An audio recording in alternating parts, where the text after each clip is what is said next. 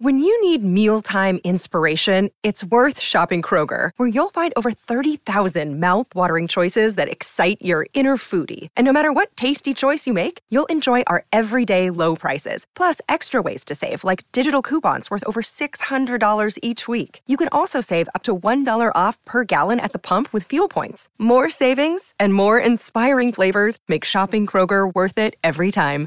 Kroger, fresh for everyone. Fuel restrictions apply. Welcome to the New Books Network. Hello, and welcome to New Books in Architecture, a podcast channel on the New Books Network.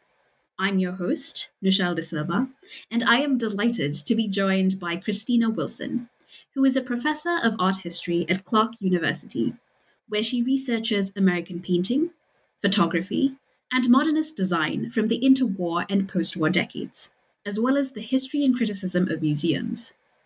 Today, we will be talking about her new book, Mid Century Modernism and the American Body Race, Gender, and the Power of Politics in Design, published by Princeton University Press in 2021.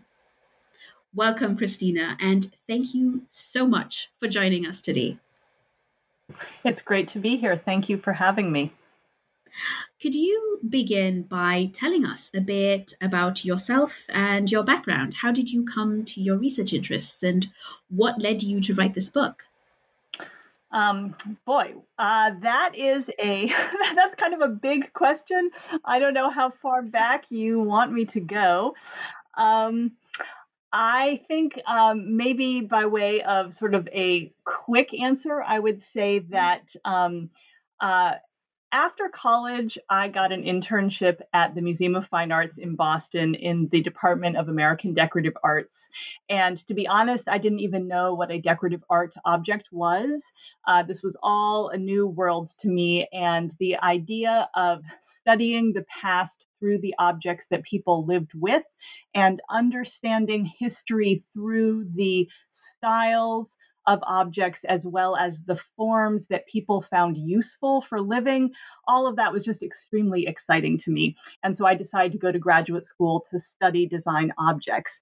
Um, of course, when you're in your early 20s, you think you know everything, and the world is like a very sort of black and white place. Um, and once I got to graduate school, I realized that I was actually interested in a lot of things, not just decorative arts and design objects, um, and that my interests were much more wide ranging.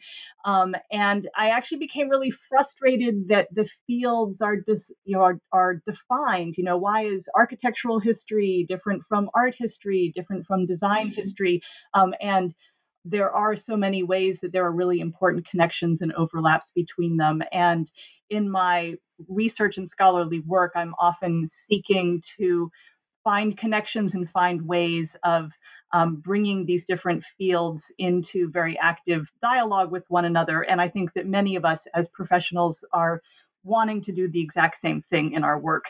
Um, so, uh, my first book was Livable Modernism uh, Interior Decorating and Design During the Great Depression.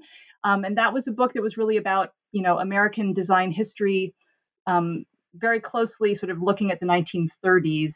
Um, but then my second book was The Modern Eye Stieglitz, MoMA, and the Art of the Exhibition from the 1920s and the 1930s. And in that book, I really sort of was specific about wanting to put art history and design history into active dialogue. Um, so that's when I sort of took took on that as a sort of a specific agenda in my work. Um, and I came to this current book, the Mid-Century Modernism in the American Body project, um, because I had always said that modernism in the 1920s and 30s was a setup for the popularity of modernism in the United States after World War II. And I began to think, I don't know, really? Like, what is, why is modernism after World War II? Why is why does everybody think it was so popular? Was it so popular? Um, and I began to really uh, interrogate the ideological glossiness of that story of why modernism, modern design in particular, um, was so triumphantly successful in the post war period. So that's really how I came to this current project. Mm-hmm. And yeah, let's dive right into the book. Um, so, right at the outset, in your introduction, you discuss your goal of excavating parallel histories or counter histories of modernism and modern design. And you hinted a little bit at your interests and goals and motivations just now. But can you briefly sketch out for listeners what established histories of design you hope to resist or challenge with your book? What what work do counter histories do and, and why do they matter? Yeah, um, that is, I, am so glad you asked that. That's a really great question. Um, uh, and this is something that I, um, you know, the process of this book was iterative and diving deep into various sections and then coming sort of back up and thinking, what is it that I'm trying to do? And, and, and really sort of a, a circular process. I'm in front of my computer here. I'm drawing a circle um, with my hand. Um, so, you know, the, the history that I am trying to trouble um, in this book is the idea of modernism as some kind of neutral style that enabled a liberated post war suburban lifestyle. Um, that somehow modern design is inherently positive and that its most important features were its affordability and its simplicity uh, you know, there's this sense that modernism is just like this sort of savior, and um, and, and and that it has this moment of triumphant acceptance in the post-war period. And for me, uh, when I was working on this project, and I was sort of struggling with this sense of the, as I say, the ideological glossiness of that story, um, the aha moment, or one of the key aha moments, came when I read Diane Harris's book. Uh, it's called Little White Houses. It's from 2013, and and some of the listeners might be familiar with this book. Um, and she argues that the banal architecture of post-war subdivisions really supported a racial identity of whiteness. Um, that in effect, this whiteness was ex-nominated. Um, and I actually use that term ex-nominated. Um, I, am taking it from or borrowing it from Roland Barthes, um, and I use it throughout the book. And that ex-nomin- you know, that whiteness is ex-nominated, and that means that whiteness is so pervasive that it really cannot be named or even identified as such. And that's Harris's proposition in her book. And I began to wonder is it possible that the mid century modern designs that I am investigating are also invested in whiteness. Do they participate in a culture of whiteness? And that perhaps I have not seen this because I am a white scholar. So this was sort of the this was like a big moment for me in this project and a large part of this book is an exploration of the methods that I used to answer these questions. Um, and a short answer, I think the thing that you're asking about or in your question is that my research showed me that in the arenas where audiences were presumed to be white, and so these are arenas like the marketing materials for the Herman Miller Furniture Company, for example, or maybe Life magazine. Um, modern design really does seem to be used to shore up an identity of racial whiteness. It is used to do things like model cleanliness. It's used to police behavior. Um, it's used to draw boundaries, and it's in it's generally a kind of defensive.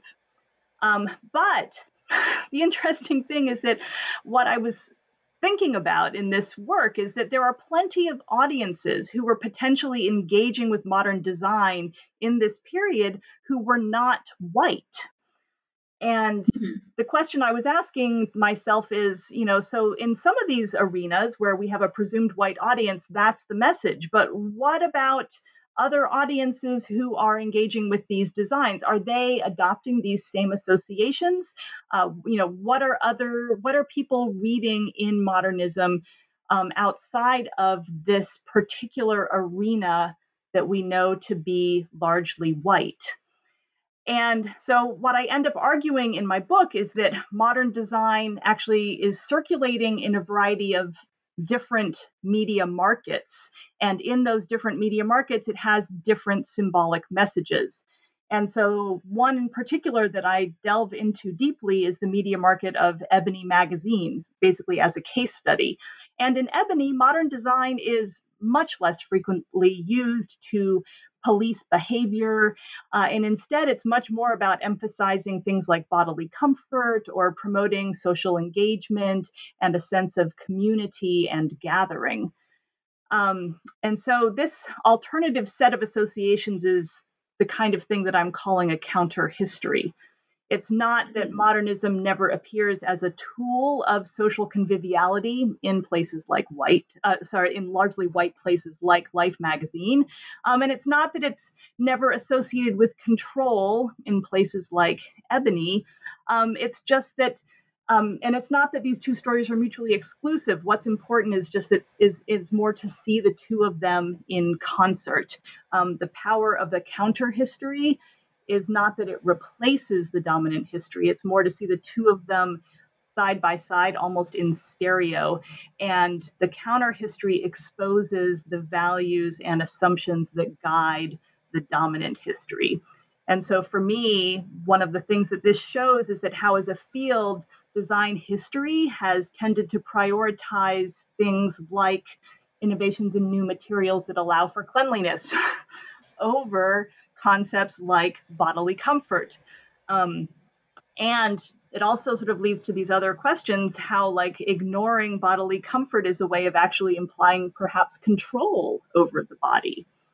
Um, so anyway, so th- I could keep going, but I think that's that's the ultimate message is that there are there there's a there are other stories about the meaning and symbolic power of modern design and what's important is is not to sort of throw out one or the absolute distinctiveness of one versus the other but rather seeing these existing um, in concert and putting pressure on one another. Yeah and that really comes through in your book um, the urgency and the importance of blowing open the narrative to not just be one glossy, as you say, one glossy set of um, slick uh, stories is so interestingly put across in your book. Uh, and it, and reading the book, it becomes very, very clear that in order to tell this story, to kind of pull out this counter narrative, of your own, you've chosen your sources very carefully, not only for their intrinsic value or their own provocative quality, but also for how they contrast with each other, as you say. So you pay very close attention to things like author positionality and the intended audience to elicit the diverging ways in which modern design is presented to different audiences. So, in one chapter, for instance, you examine a series of domestic advice manuals by an array of different designers and the ways in which their gender or their race inform the way in which they make, they make their case. So, could you talk a little bit about these manuals? What did they have in common? What were they for? How did they represent a diversity of lived experience? Um, yeah, that's um, that is that is also a good question. I I knew I wanted to talk about um, advice manuals because um, they are such rich documents uh, in and of themselves. And I was very, as you say, intentional and strategic in thinking about how I wanted to collect these and position them against one another. Um, and some of them I had known for a while, and others were sort of newer to my orbit. Um, and sort of and some of them I had known about for a while, but never to sort of think of how I, exactly I wanted what kind of critical lens I wanted to put on them. So there are five books in that chapter, and um, so one of them is Russell and Mary Wright's Guide to Easier Living. One of them is um, I think it's called Tomorrow's House. I feel like I should have these imprinted in my brain. Um, yeah, Tomorrow's House by um, George Nelson and Henry Wright. And then another one, the third one would be Decorate Your Home for Better Living. That's by Mary Brandt. And then the final two are by Paul Williams, um, Small Home of Tomorrow and the New Homes of Today. And uh, one of the things that I think is interesting is how so there's five publications, four different authors, and there's all sorts of ways that they intersect and overlap. Um, you know, so the Russell and Mary Wright and the Mary Brandt book really are targeting homeowners, so people who already own their houses and need to take care of their houses and perhaps redecorate their houses. And probably as a consequence, they're they are more directed at women, women readers.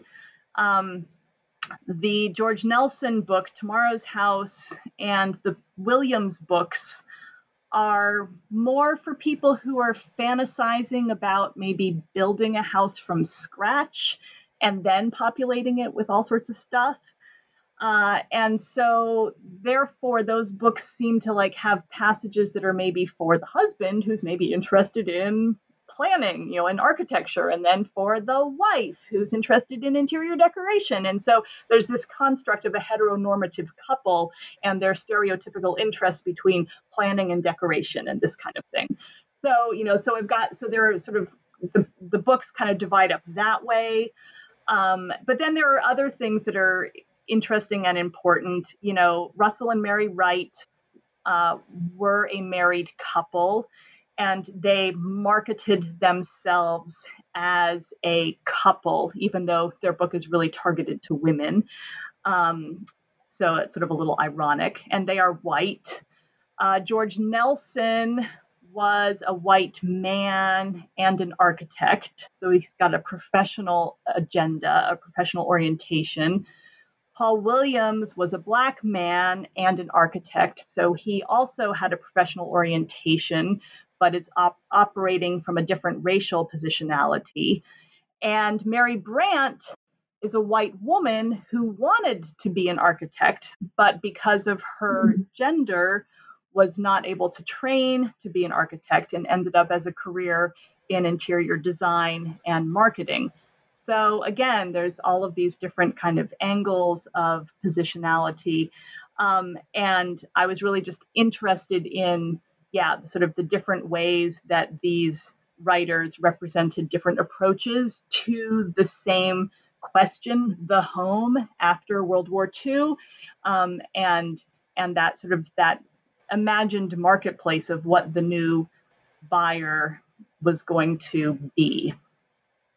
And so now let's talk a little bit about that potential new buyer who bought these books what kinds of and, and sort of to get into this question of control what kinds of control did you do you see these manuals each one of them attempting to exert perhaps with reference to particular bodies or with reference to particular spaces in the home Mm, yeah, yeah. So, so I mean, all of these books, uh, you know, have varying degrees of success.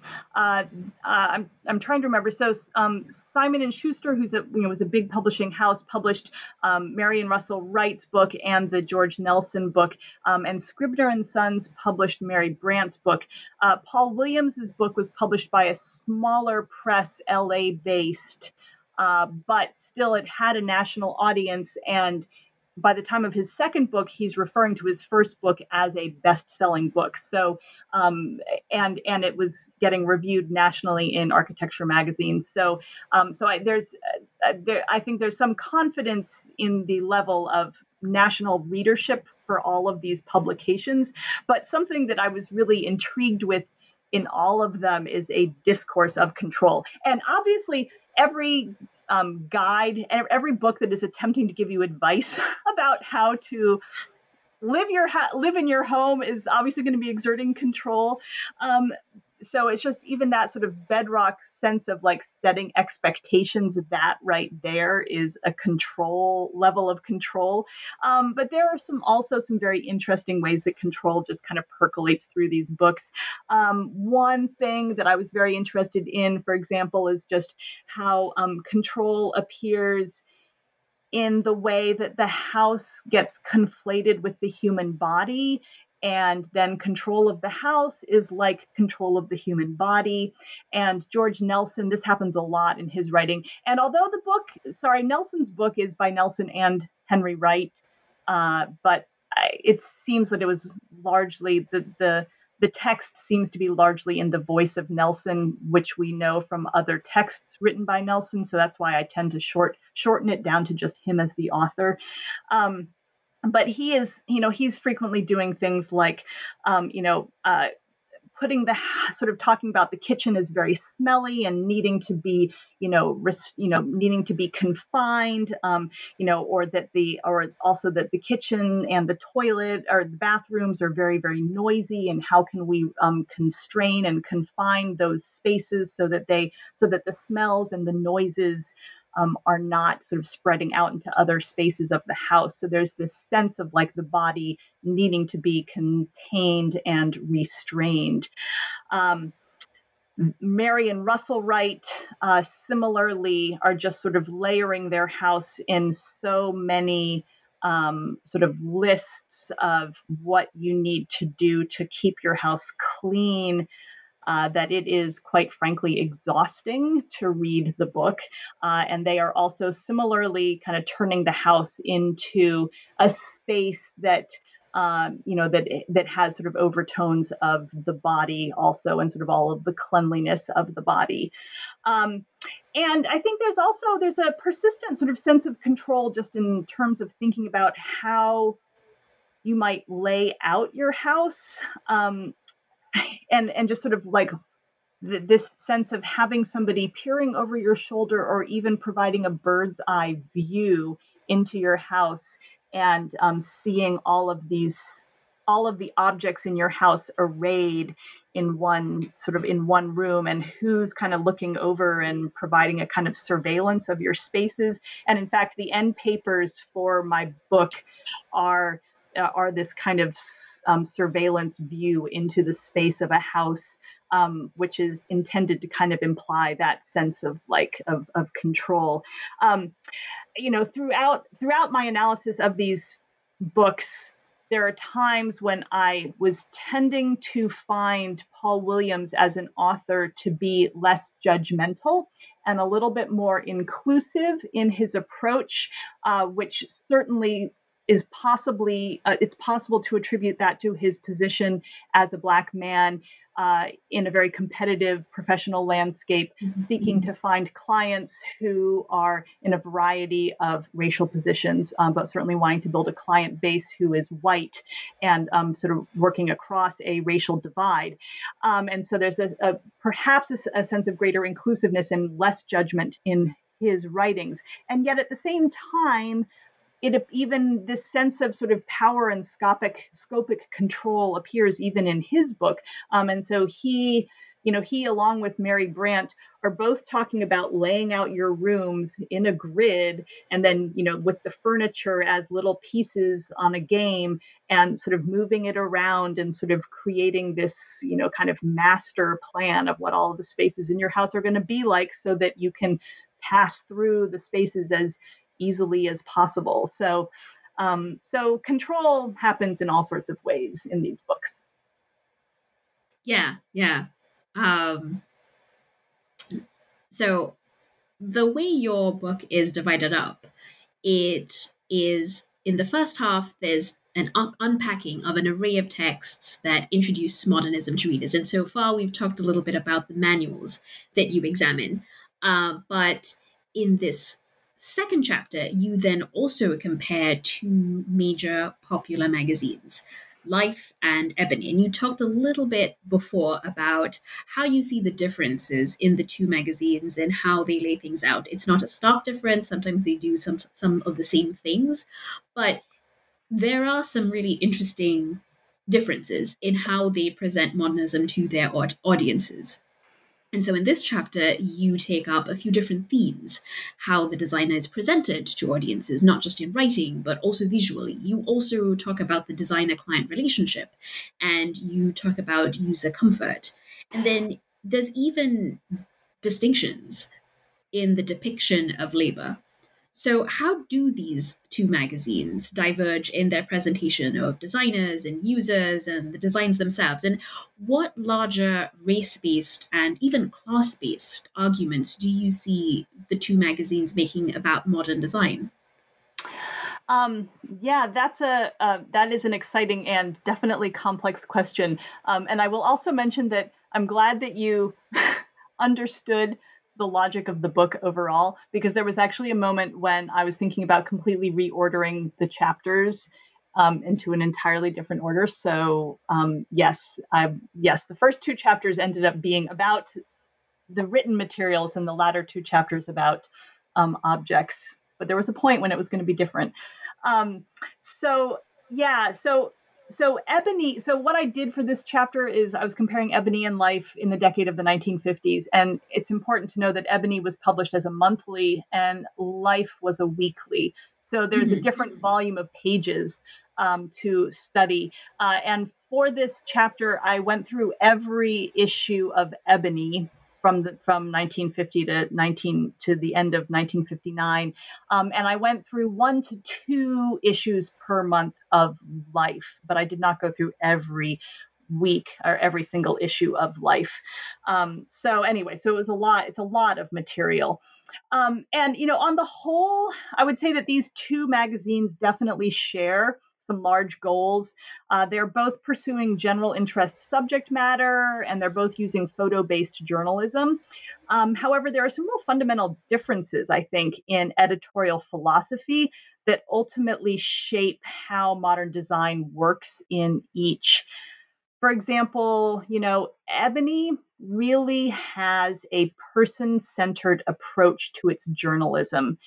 And this meant that articles about modern designers and modern artists showed the person doing the work of designing or making art. And it was really, it, it seems to have been, you know, vitally important in their editorial philosophy to show the creative person actively engaged in their work. And this might not seem so unusual, but in contrast, uh, this is an approach that is much less common in Life magazine. And in Life, what we tend to see are designers or artists that are perhaps shown with their finished product, but sometimes not even. And it's just more a sort of a studio portrait of the artist. So that's a big difference. Um, so it's a sense of sort of being engaged with the work is something that's really important in Ebony. Um, but you also asked about class, and I'm really glad you did. Um, this was something I spent a lot of time thinking about. Um, you know, in this, the research part of this chapter, uh, the first thing I did was simply like going through these magazines and documenting where I saw modern design. And then later, I was going back and thinking about where these instances were and what was the surrounding context for each occurrence and looking for points of commonality. And in life, a recurring trope around modern design is this sense of affordability.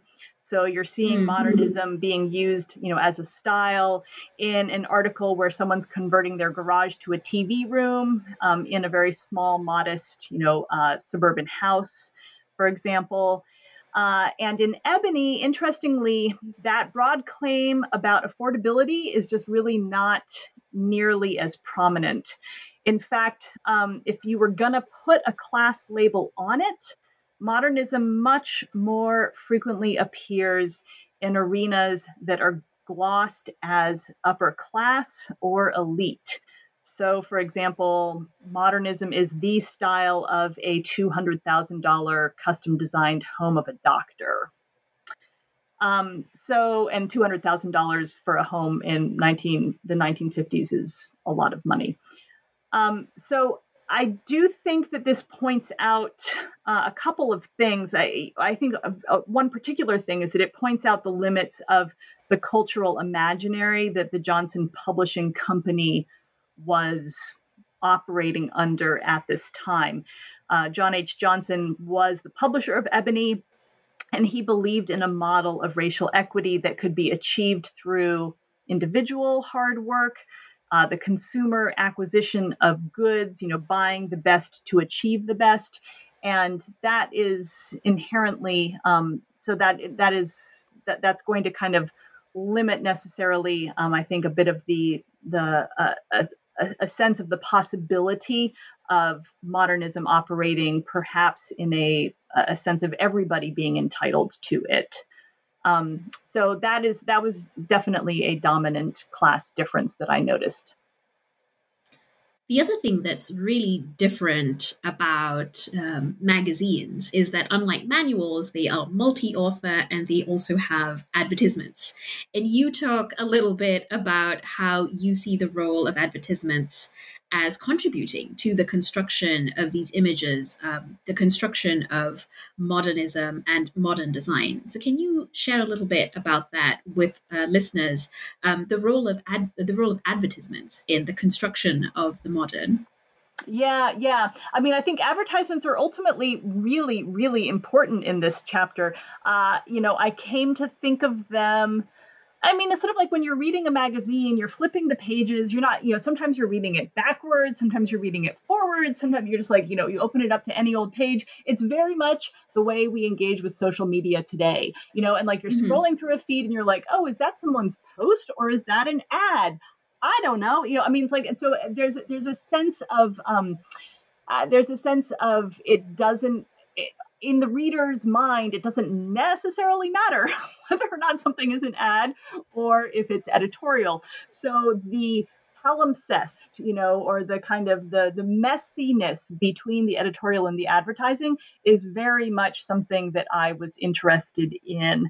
Um, at the same time, I was also trying to be rigorous and just you know and and be mindful of where my material was coming from. And so i did you know think about sort of specifically what are ads saying. Um, and you know and ads are very important. Um, so uh, in in life a, a very interesting thing is that modernism appears most consistently modern design appears most consistently in advertisements for cleaning products uh, and for products that have to do with like you know painting your walls or recovering your floors. So like making your home clean in this very kind of foundational sense. Uh, and the use of a phrase like clean lines or uh, you know like the, all of the ads are are routinely sort of playing on that. The clean lines of modernism and the clean lines of the car and the clean lines of you know of of uh, uh, you know of, of the furniture you know are all sort of you know and and then of your vacuum you know the, your vacuum cleaner can make your home clean like the clean lines of your furniture. Like all of this is kind of you know wrapping all wrapping up together. Um, and you know it, it's such a commonplace today to talk about modernism as being very clean but i i came to think of this as actually a very loaded a very loaded way to talk about modern design, um, any design. Um, and, you know, because cleanliness connotes control um, and it's control over the suburban house space in all of these depictions that are that we're seeing in the advertisements in life. And it's so it's control of the space and it's um, exclusion. It's, you know, about sort of exercising this kind of uh, complete um, sort of a tyranny of cleanliness uh, on these you know in these spaces and keeping everybody out um, everybody else all the dirt out and all of the others out of the space of the lily white suburbs uh, that are being depicted in um, life. Um, and interestingly in contrast in ebony magazine uh, there are ads for cleaning supplies, but they don't have modernism in them. Like it's just the same constellation, just does not appear in Ebony.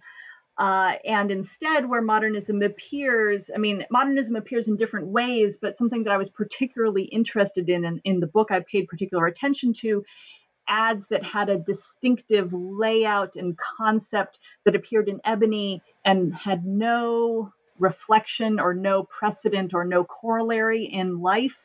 And in those ads, modernism really is operating as this tool that um, facilitates a kind of social gathering and a social getting together uh, and it's so it's about social comfort it's about bodily comfort it's about class it's a mark of class comfort so it's really the modern modern furniture is doing a completely different thing. It's really about bringing together rather than keeping out.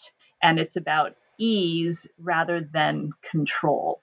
Um, so it's a very it's a very different set of associations that percolate to the surface. I really appreciate how in the first half of the book you really lay out how modernism is presented to audiences through different kinds of media. And then in the second half, what you do is you really dive into the physical products of modern design. Um, you look at this one chapter in particular, the Herman Miller Furniture Company and its design, and you specifically look at the design of George Nelson and the Eameses. And they are so much a part of design history canon, if you will, and you unsettle their work in such interesting ways. So you describe what you call empathetic forms of furniture that are ergonomically designed to fit a user's body, and yet you also discuss how they constrain the body as a result. How do you see the relationship between visual empathy and control in the Herman Miller designs you examine?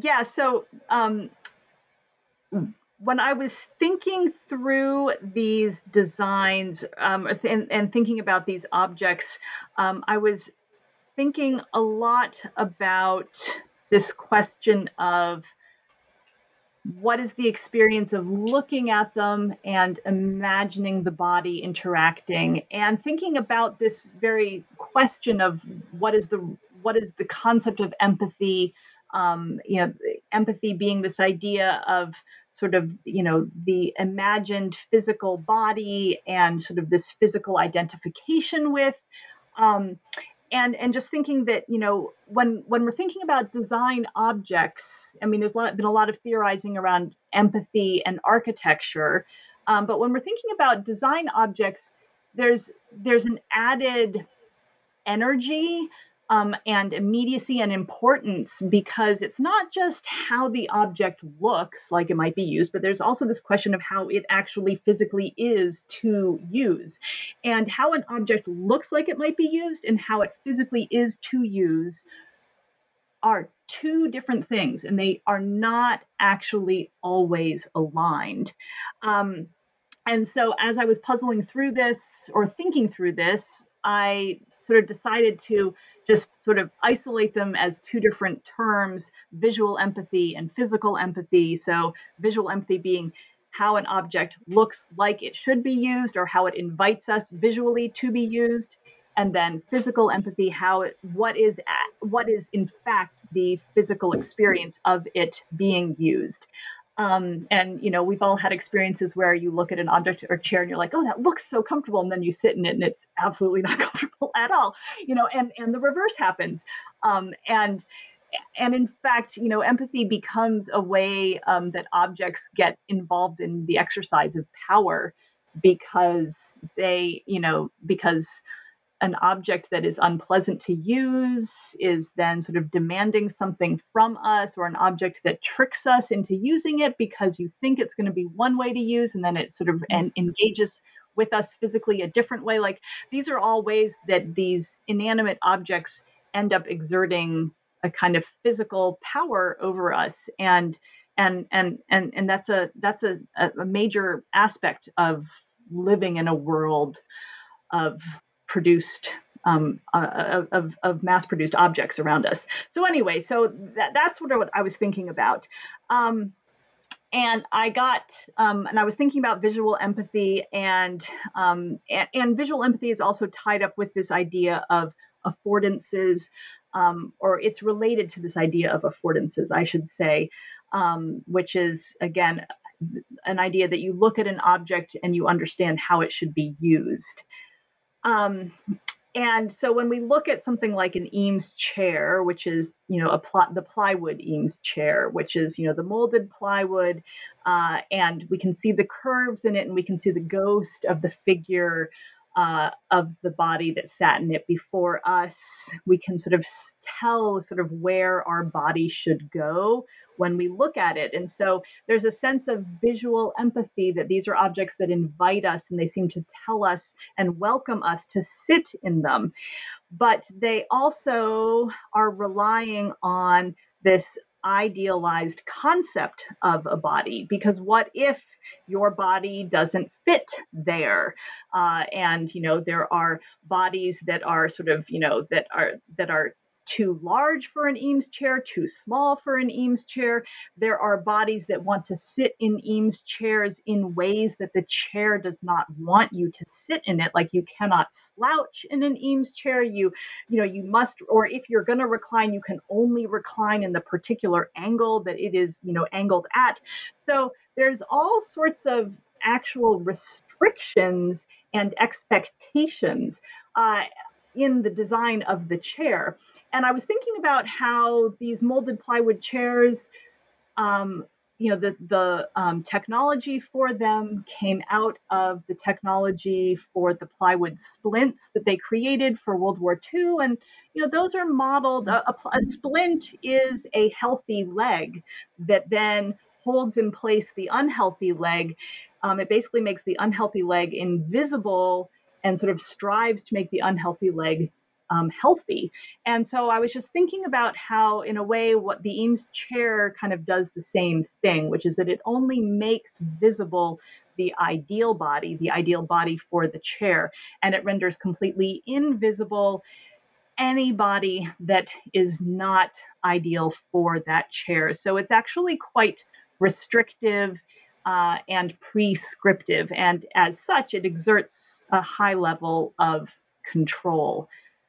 I'll also mention that those chairs seem to be all about stillness, that they don't really let you move around in them because they are fixated or you know the curves are such that you really can only sit in one way in order to mm-hmm. match the curves and to sit in them and you know, oftentimes I give talks about, you know, showing these designs and everyone's like, oh, yeah, I've seen one of those before. Or, oh, yeah, like I didn't know that that was like an actual design because, you know, basically every elementary school chair that in the United States that anybody has ever sat in is indebted in some way to the Eames chairs. I mean, the chairs that I grew up sitting in in the 1970s and 80s, and the chairs that my daughter sat in in elementary school. I mean, I just, I mean, I'm only speaking from an N of one experience, but I just feel like these chairs, you know, have populated our landscape.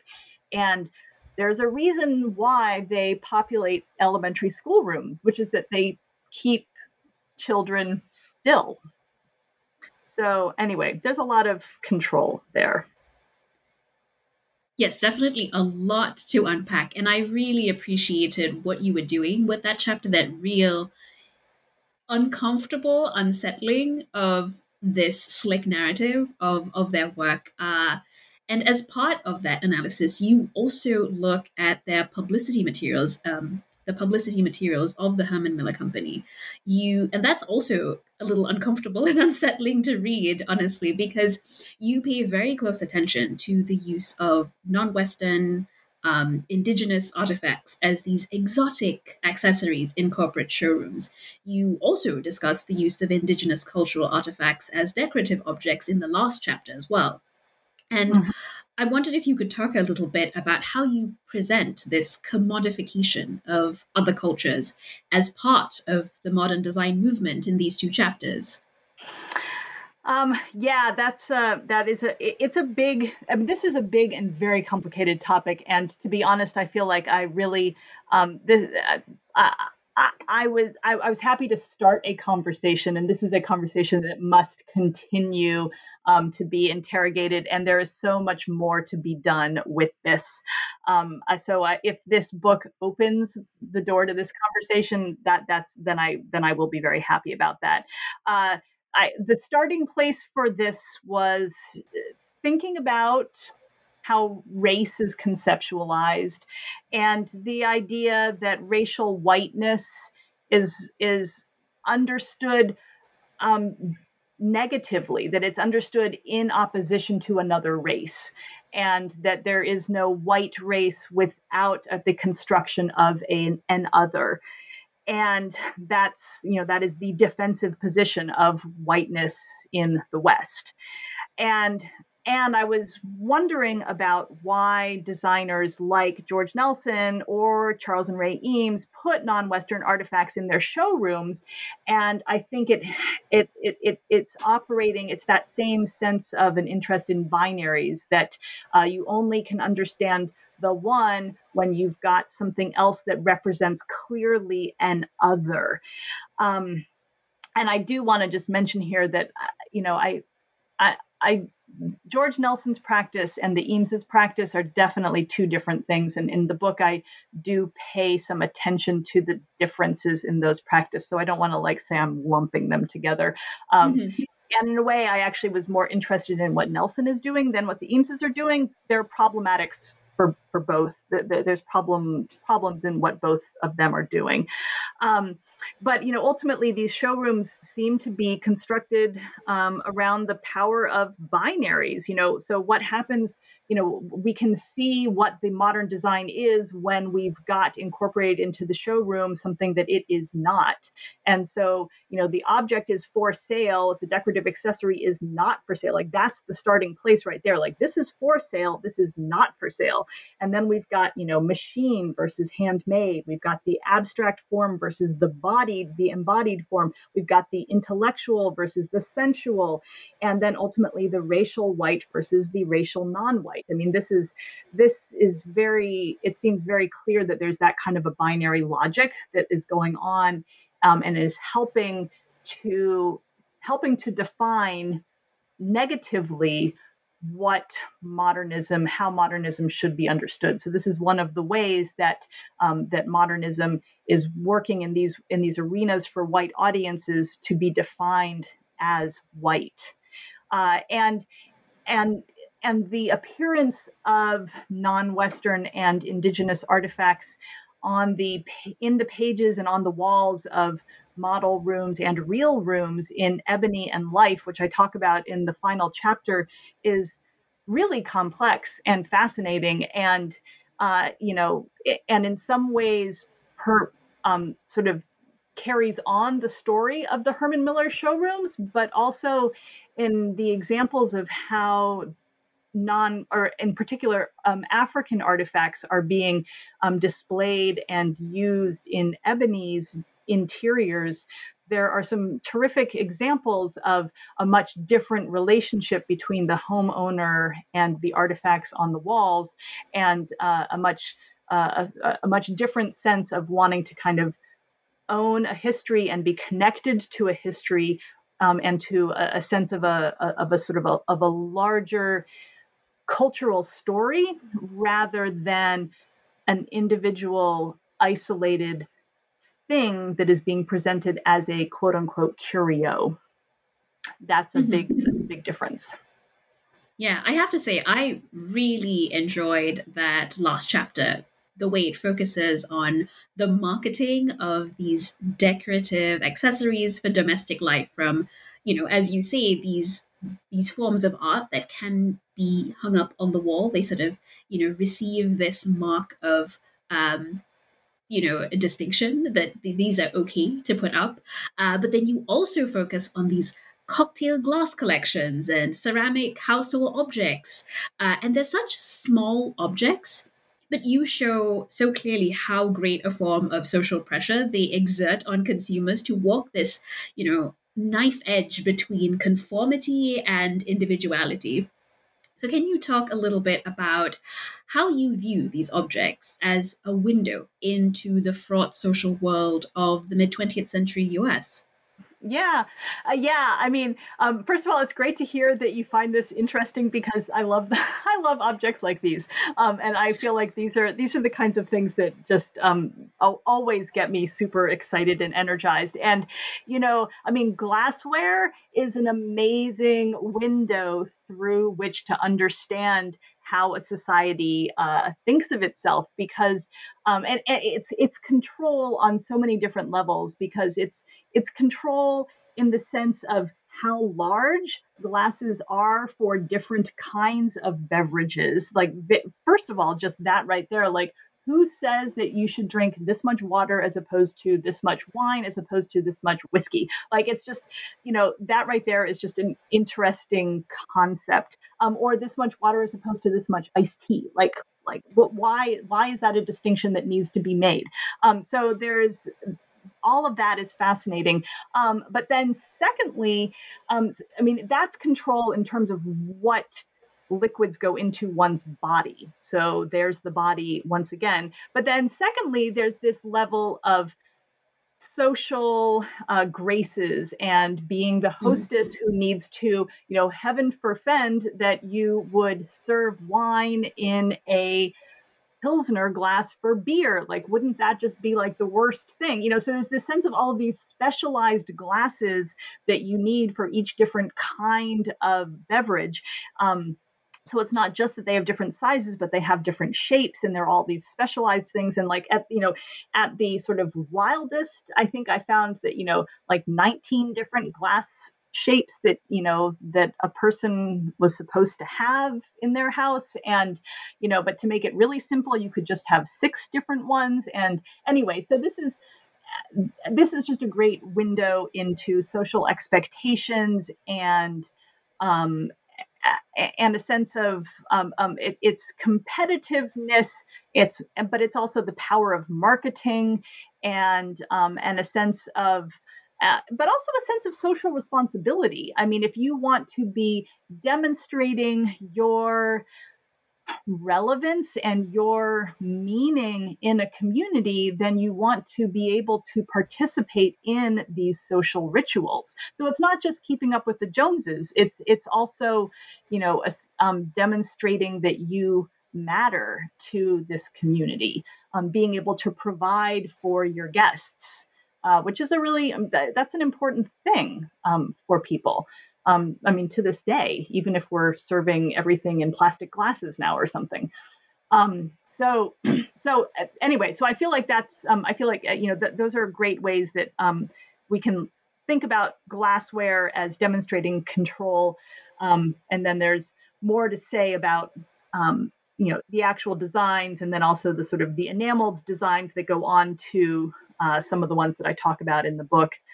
Um, and and I was also interested with the stoneware um, by uh, the American, uh, the Associated American Artists, is just thinking about how race gets wrapped into those designs and to the names of those designs, and how um, race begins to um, enter um, uh, what was a presumed white market for those wares um, for objects that are serving objects in the house.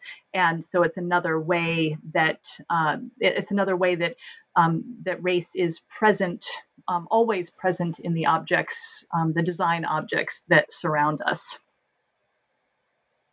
Thank you. I mean, one thing I really like about these interviews is that you kind of get to um, as an interviewer, I get to dive into the um, the workings of how the book was put together and some things that are most important to you, the things that really, you know, make you tick as you as you put the whole writing together. And so, one question I have that's a bit more methodological, a little less about um, how each chapter makes its argument, is I want to revisit one of the the the comments that you made earlier in the interview where you sort of talked about the structure of the book and it didn't necessarily uh, it wasn't necessarily obvious that it was going to be organized the way that it was.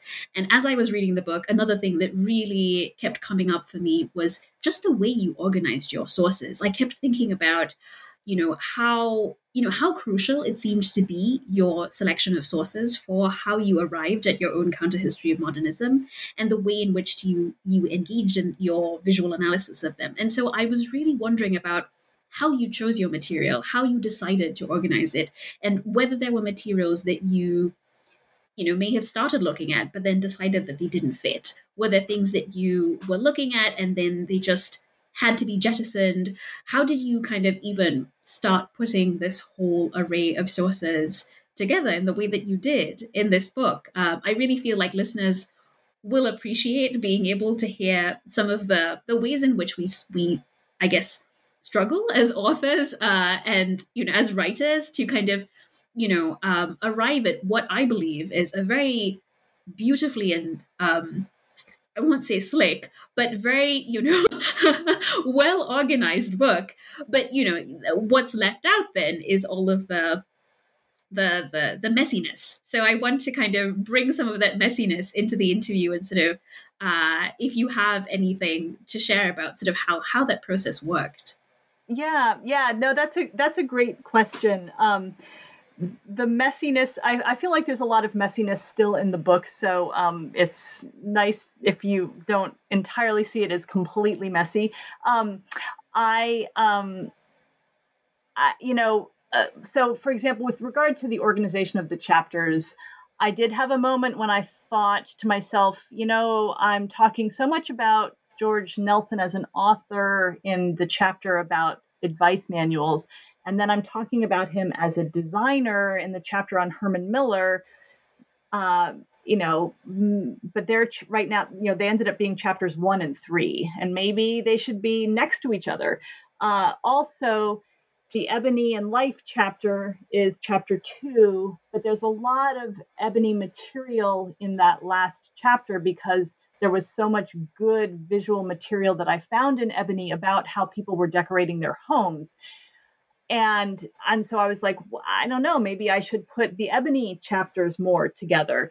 Uh, so that was that was the struggle. Like I had this this point in the project when I was thinking, I don't know, maybe this you know the, the plan that i have which i ended up staying with the one two three four i was thinking maybe i should you know maybe it should be 1324 um, and uh, and i really sort of you know sat with that and my own mode is to like write out my rationale and so i sort of like journaled about it for a couple of days and thought about it and and ended up deciding that it made more sense to stick with the plan that I was working with. But um, anyway, so that's a little bit of the messiness. And I also liked the fact that it ended up creating more through lines um, in the narrative.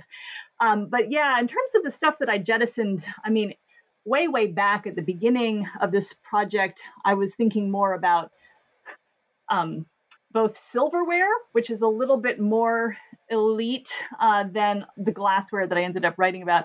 And I was also thinking about plastic plates, um, which is more on the par of the, the cost the price level of the of the um of this of the glassware that I ended up writing about so um and the silverware um for the reason that silver is just really an expensive object just ended up not seeming quite right um, as a subject um, another thing I did spend a lot of time early in my research uh, looking at shelter magazines, uh, especially Better Homes and Gardens and House Beautiful. Um, Better Homes and Gardens as a more uh, as as a Uh, it's a it's a different price point than House Beautiful. Better Homes and Gardens was I forget I want to say it was like maybe 15 or 20 cents per issue and House Beautiful was more like 35 cents an issue. And I might be wrong on that, but that's just an approximate to sort of show you how different they were in terms of their, their price point and therefore their intended audiences. I was really interested in how modernism is appearing in both of those magazines, but they are both operating in an exclusively white imaginary. And mm-hmm, there mm-hmm. is no, I could not find another, I, I, and this may be my own white blindness, but I could not find another magazine that targeted a a non-white audience that was really sort of shelter magazine focused from that period and so i didn't feel like there was a there was the right story to construct uh, and that's why i ended up um, comparing ebony and life because the two of them really make sense as a dialogue whereas there was nothing really to compare or to put into dialogue with Better Homes and Gardens and House Beautiful. So those are some things that ended up on the wayside. Yeah, this is such a great insight into your process and, you know, just the the ongoing task of writing. I particularly like the uh, the act of journaling to to figure out what things are going to go well This sort of conversation with yourself. Um, well, thank you so much for spending time chatting about this book. Uh, before I go, before we go, I wanted to know, well, what are you working on now, or, or what might be next for you? Um, yeah, well, I have uh, a couple of things that are um, sort of on the burner. Uh, I am uh, just getting myself organized um, and hoping to work with a variety of wonderful colleagues uh, on a anthology on race in design history. Um, so that um, will be a bigger project, um, but I'm very much looking forward to working on that.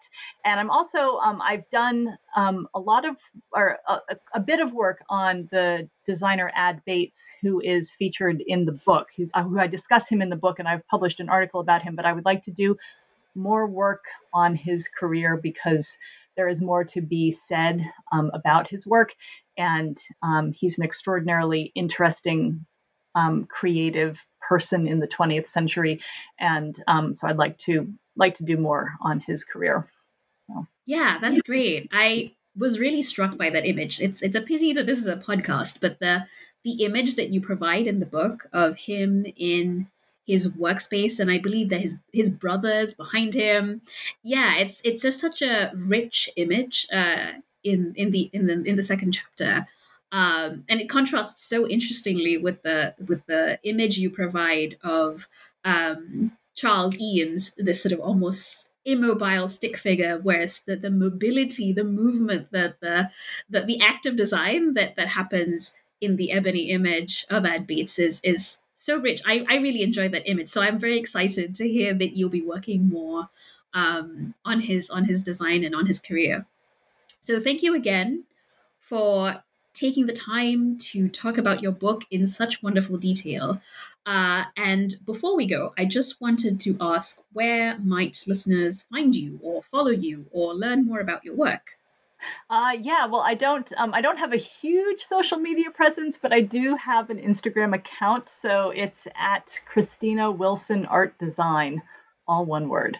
Um, and that's me, and I post there uh, with some frequency a lot about what um, I see in the world of art in Worcester um, and uh, the exciting things that my students are doing engaging with the art world in Worcester. So, and other cool design things that I see. So, wonderful. Well, I look forward to following you, and thank you so much again. This was an incredible conversation. I really enjoyed it. Well, thank you so much, Nushel. This was really fun. This discussion of mid century modernism and the American body, race, gender, and the power of politics in design by Kristina Wilson, published by Princeton University Press in 2021, was brought to you by the New Books in Architecture channel of the New Books Network. If you enjoyed this episode, make sure to subscribe to our channel wherever you get your podcasts.